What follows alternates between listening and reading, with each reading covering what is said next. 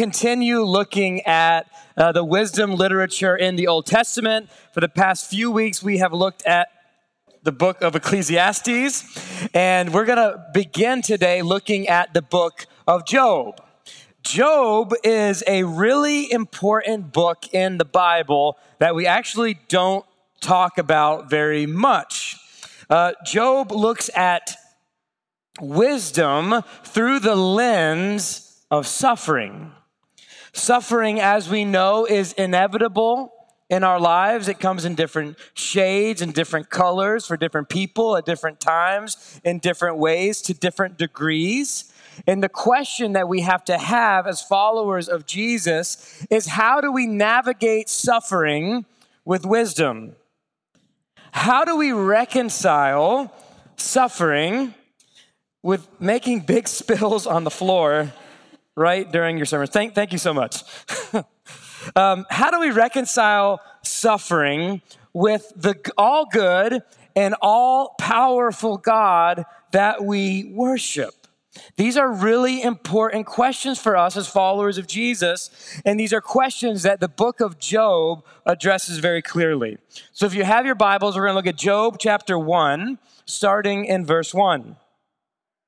There was a man in the land of Uz, his name was Job. And that man was blameless and upright, one who feared God and turned away from evil. There were born to him seven sons and three daughters. He possessed 7,000 sheep, 3,000 camels, 500 yoke of oxen, and 500 female donkeys, and very many servants. So that this man was the greatest of all the people of the East. Okay, let's pause just for a moment here. We, are, we have just been introduced to the main character of the book of Job, a guy named Job. And here's what we know about Job so far we know that Job was blameless and upright. That didn't mean that he was perfect, but it did mean he was a person above reproach. He was a person of great faith and great character. He would have been a loving father, a loving husband, a person who loved God, a person who worked hard and worked justly. The picture we get of Job is that he was a really good guy. But that's not all. Job was not only a good guy, Job was rich. That's why we get the list of all of his animals. The text is telling us Job was a good guy and Job had a lot of resources.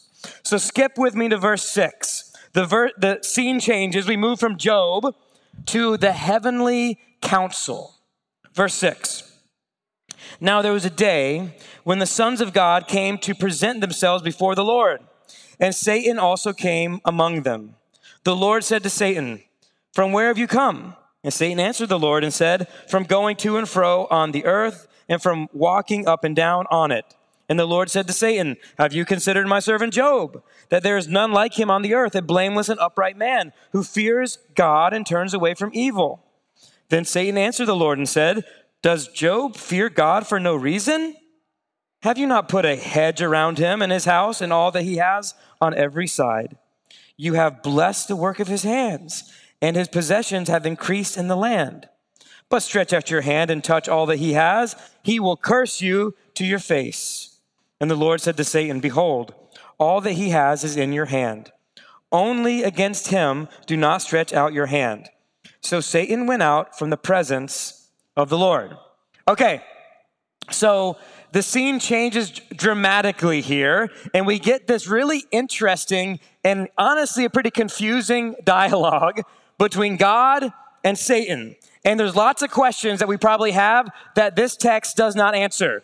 We think um, we ha- have a heavenly council. Why is Satan there? We don't know. We're thinking, why is Satan included in the heavenly council?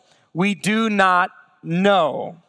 Satan is a powerful spiritual being who stands against God, who stands against what God loves, stands against God's children. The name Satan literally means accuser. And that is exactly what Satan's doing in this passage. He's coming before God and he's accusing both Job and God himself. He, he, he's having a conversation with God and he's like, um, Yeah, God, I'm sure, Job loves you, Because look at him. He's filthy rich. Who wouldn't love you? He doesn't really love you, God. He loves all this great stuff that you have given to him. He accuses Job basically of being a hypocrite. And then he turns on God himself. Okay, God, you're saying Job, this guy, he is your all star? He is your main guy, upright, blameless. This guy? Well, let me tell you, if you were to just remove your hand of blessing, he would curse you to your face. God, you must not be very worthy of having followers who love you for you. These guys, they love you for your gifts. And then the scene changes. We move from Job's house to heaven, back to Job's house. Verse 13. Now, there was a day when his sons and daughters were eating and drinking wine in their oldest brother's house. And there came a messenger to Job and said, The oxen were plowing and the donkeys feeding beside them, and the Sabeans fell upon them and took them and struck down the servants with the edge of the sword. And I alone have escaped to tell you.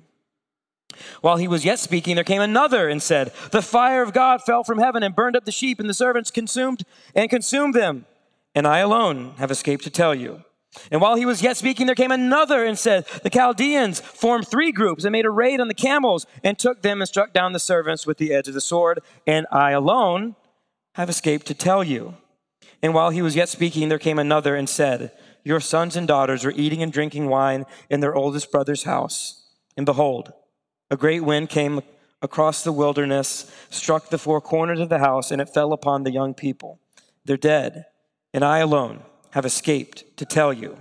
So, in a moment, Job's world changes. A very good man is overtaken by a series of disasters. And we can see the author of the book of Job is setting up the question for us why is this terrible thing, these terrible things happening to such a good person? You see, in a moment, Job is thrust into intense suffering. He loses his wealth, he loses his family, and in chapter two, he loses his good health. And we think, well, what is it? What is Job? What does he do with that? Let's keep reading. Then Job arose, tore his robe, shaved his head, fell on the ground, and worshiped. And he said, Naked I came from my mother's womb, naked I shall return. The Lord gave, the Lord has taken away. Blessed be the name of the Lord. In all of this, Job did not sin or charge God with wrong.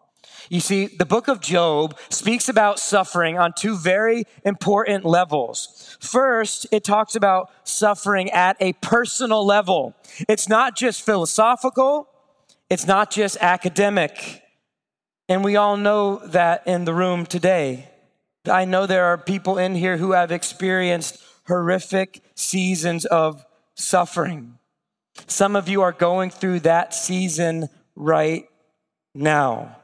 And you know, it's not just academic, it's not just philosophical, it is very real and personal. So the book of Job does not want to trivialize or minimize suffering, and I don't want to do that this afternoon either. The book of Job doesn't take suffering and sweep it under the rug and say, hey, it's, it's all fine, it's not that bad. No, the book of Job is going to say, no, suffering is horrific. I mean, we could just look at the paper today. We see horrific suffering. If I were to take a, suff- a, um, a uh, survey of the room this afternoon, we would probably hear stories of great suffering. So we don't trivialize it, we don't minimize it. Now we will have to stare at it straight in the eyes in a very personal way. But Job does move on from the personal and he does talk about the philosophical side of suffering because suffering brings up big questions. Why? Why me? Why now? Why them? They're a good person.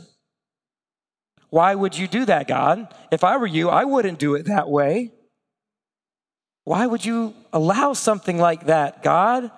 It doesn't make sense to me. So, for Job, and as we study this book, it's important for us to t- look at this at, at two levels a personal level and a philosophical level. So, what can we learn about navigating suffering from this passage? First, we learn to trust a God who is in control, who we cannot control. See, one of the key points we see in chapter one is that God does not create Job's suffering, but, Job, but God clearly allows it. He is the one ultimately in control of the situation. And even that bothers us.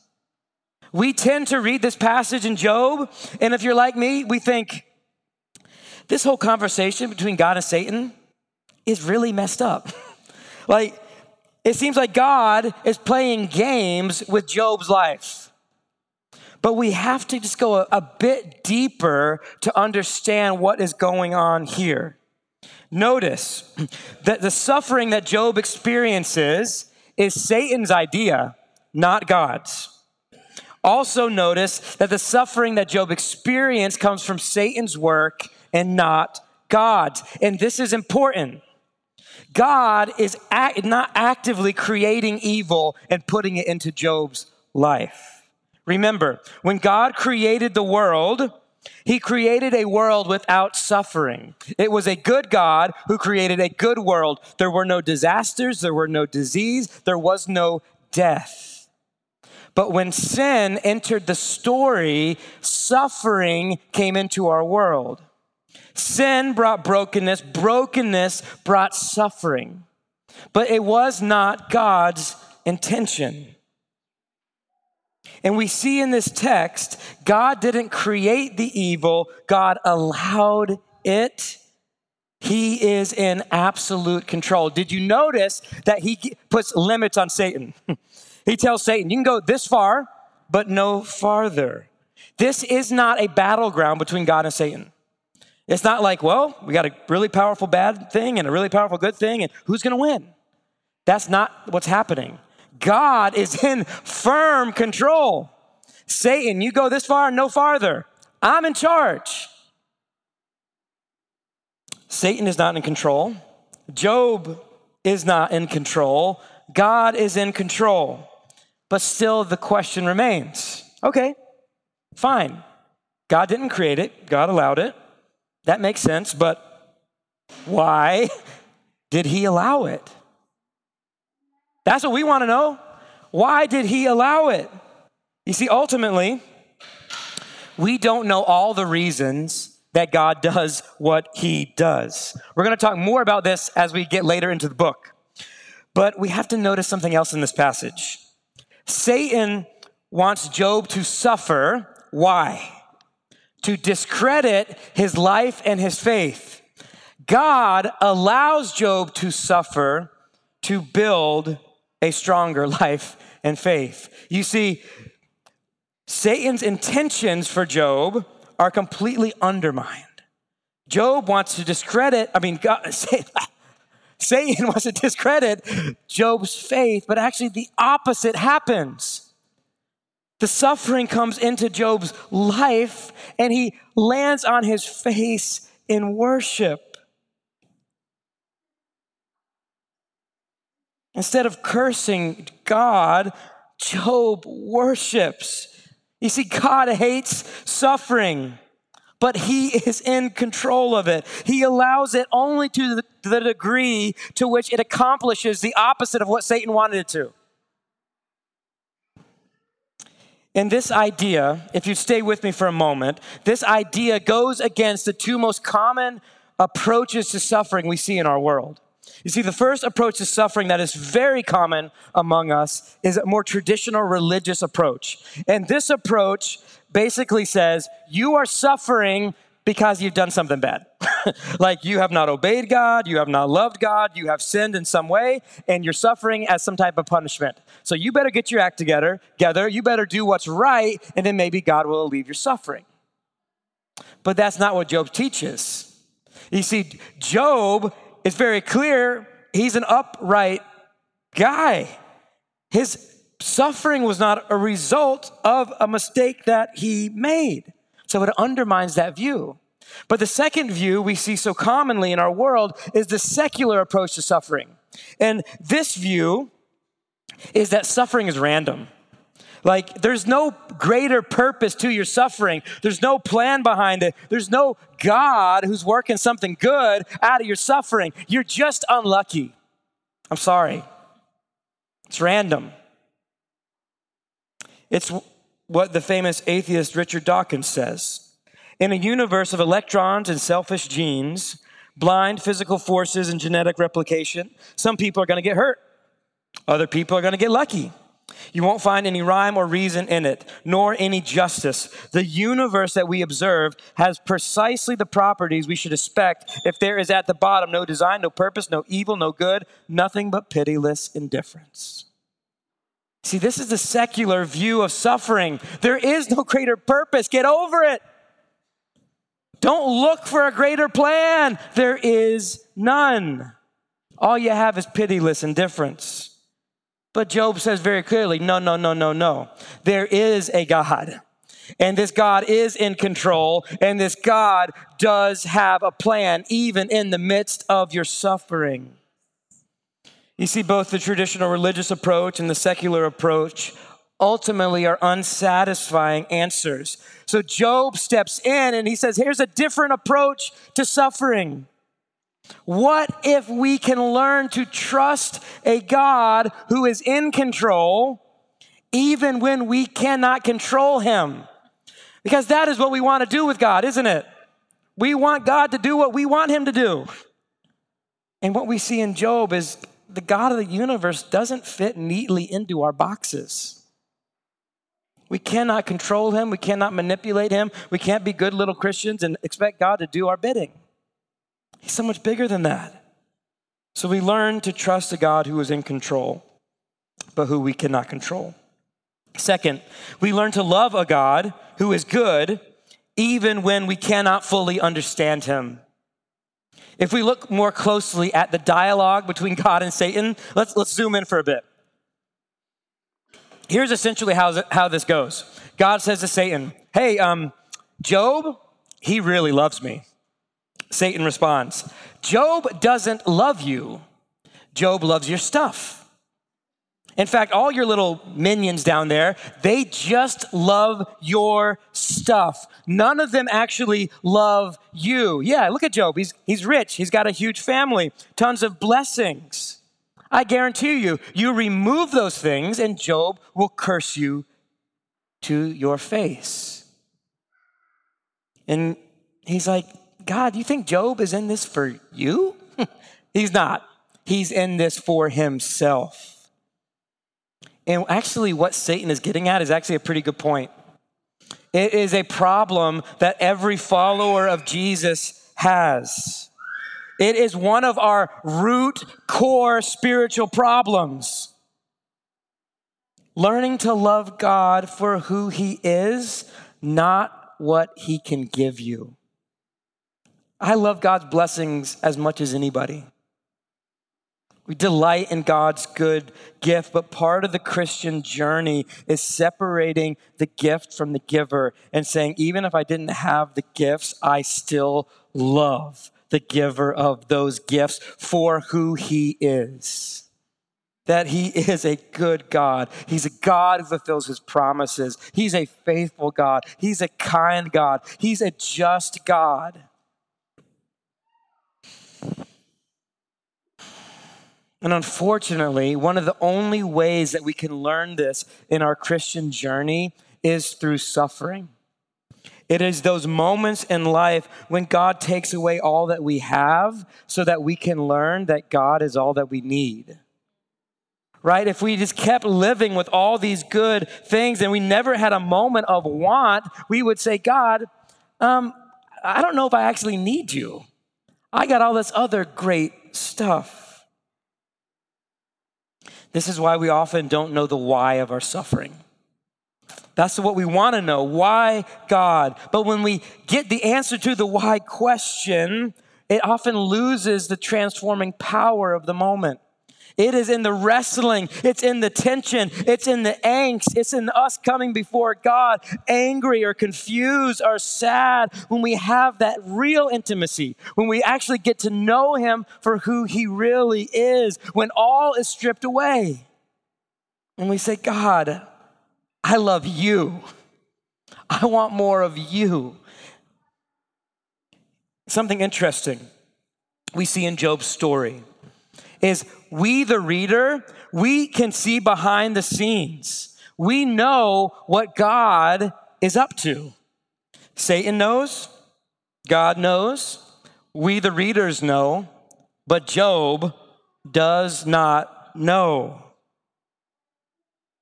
You see, the point of the Christian story is that God creates free people people who can choose to love him or not, free people, not robot worshipers. And he wants children who love him because they want to love him, love him by choice, not because they have to. You see, more often than not, we don't get to see in this life what God is doing behind the scenes in our suffering. Oftentimes, it makes no sense. but we can learn to love God for who He is in the midst of Him being really confusing to us. I love the way Charles Spurgeon said it God is too good. Hear me, if you've zoned out, tune back in for one moment. This quote is worth it. God is too good to be unkind. He is too wise to be mistaken. And when we cannot trace his hand, we must trust his heart. And that's exactly what Job does. In the midst of this unbelievable suffering, he bows to the ground. He's, he had to be confused. We're going to find out in the later chapters. He was very confused. But in that moment, he bows to the ground and he worships. He says, Blessed is the name of God. Blessed is the name of the Lord. He loves God for who He is, so that even when the stuff is taken away, He still loves God. And that's what we can learn in our suffering. Finally, we learn to worship a gracious God even while grieving our losses. I feel like the final part of chapter one is holy ground for those of us who suffer. It's a picture of godly grief. Notice this that real grief goes right alongside genuine worship. They are not contradictory. They go together hand in hand. I think sometimes we think that when we're suffering, like I want to, be, I'm a good Christian. I got to put my happy face on. I got to trust God and be thankful because I know there's all sorts of good things. And I know there's other people that have it worse than I do. So I just got to pretend that everything is fine and it's not really that bad because I'm a good Christian. That's not what Job teaches us. Job, look at verse 20, arose, tore his robe, shaved his head, fell on the ground, and worshiped. Tearing his robes, falling to the ground, crying out. What is he doing? He's grieving. He's mourning. I mean, he, the, the guy just lost everything in his life. You see, grief is a good gift from God.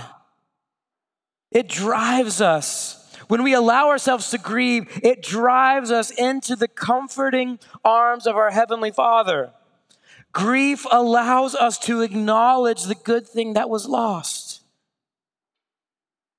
But that's not all that Job does. He fully embraces this feeling of grief while still fully worshiping a God of grace and goodness. Real worship does not skip over grief, it goes through grief. Job's suffering drove him back to God, deeper into God's love, deeper into his grace, deeper into his presence.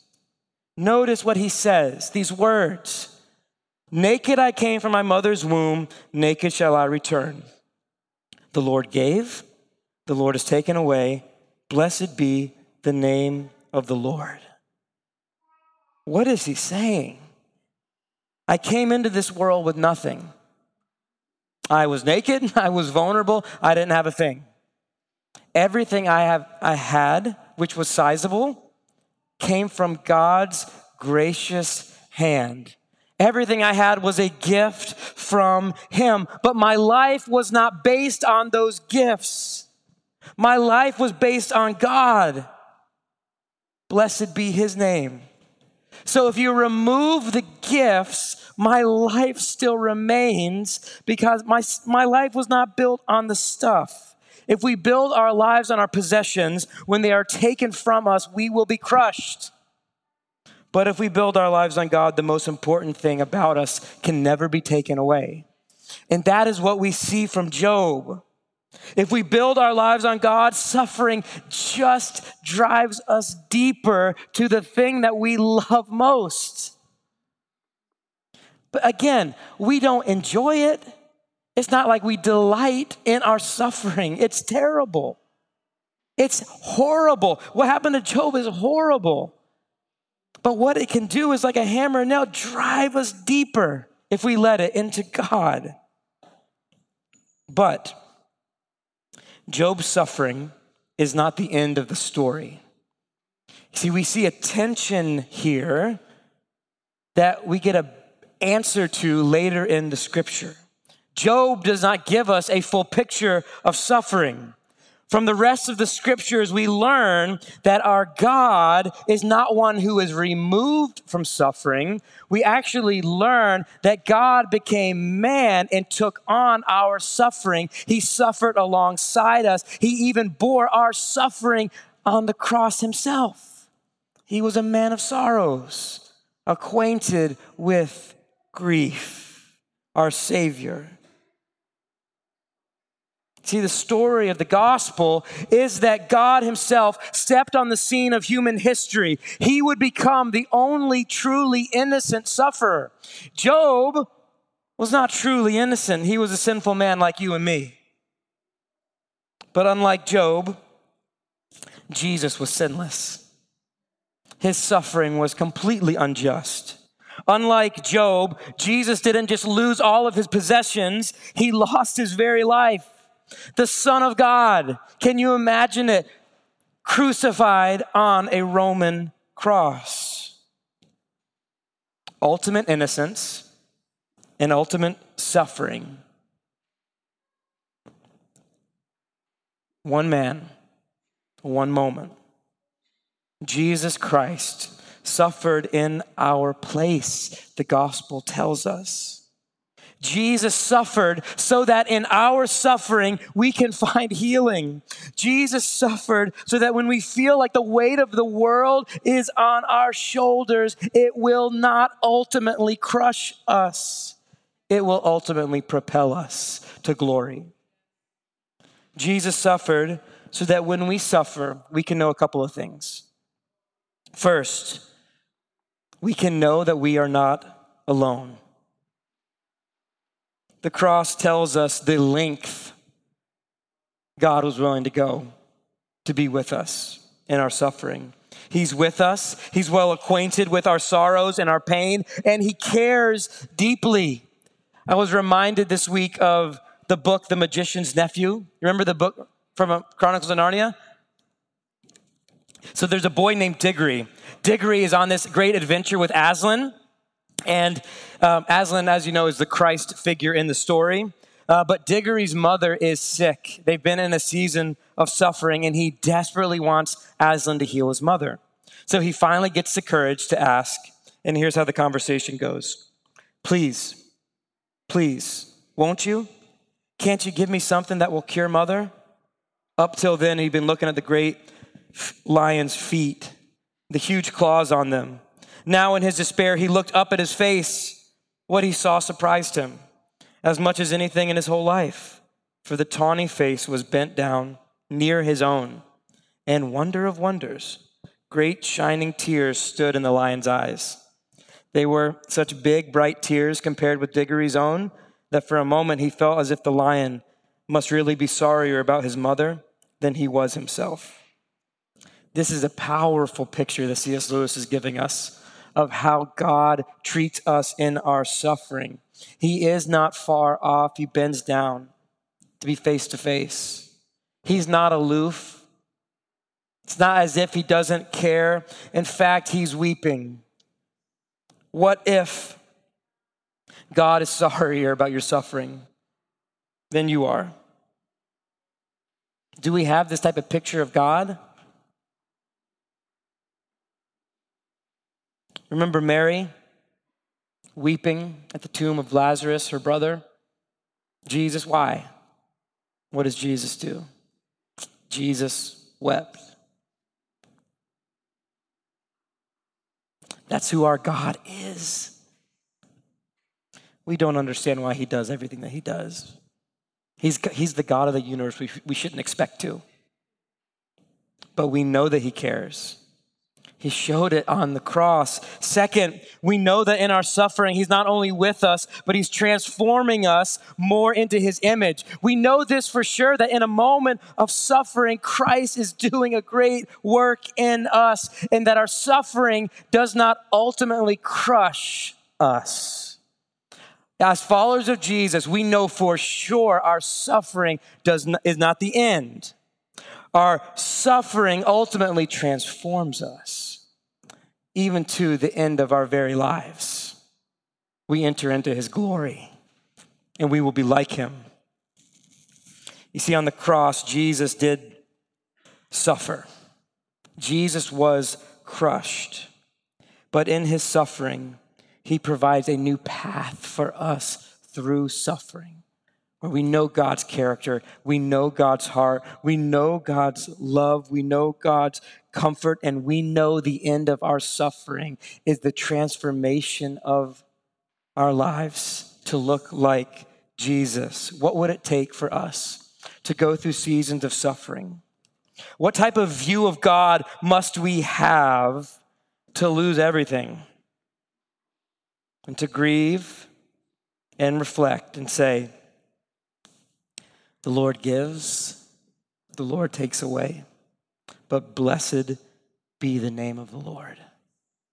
Let's pray for that type, that type of vision of who God is today. Father, we give you thanks, we give you praise. God, we want to respond like Job. We want to have that uh, picture. So, God, give us a bigger view of who you are. God, forgive us for the times we've tried to squeeze you into our little boxes and control you. To say, look how good I've been, God. I need your blessing. But God, we want to step back and say, We love you for you. We love you as um, our gracious Father, not for what you can give, but for who you are. And we want to trust your heart, God, when we cannot trace your hand. So, God, I pray for those who are going through suffering right now. God, we pray for your comfort. We pray that they would know and experience your nearness. God, I pray that they'd be able to take a step back and see a broader perspective. And God, we pray that they, they would be able to step forward in hope, knowing that you have not left them or forsaken them. We pray in Jesus' name. Amen.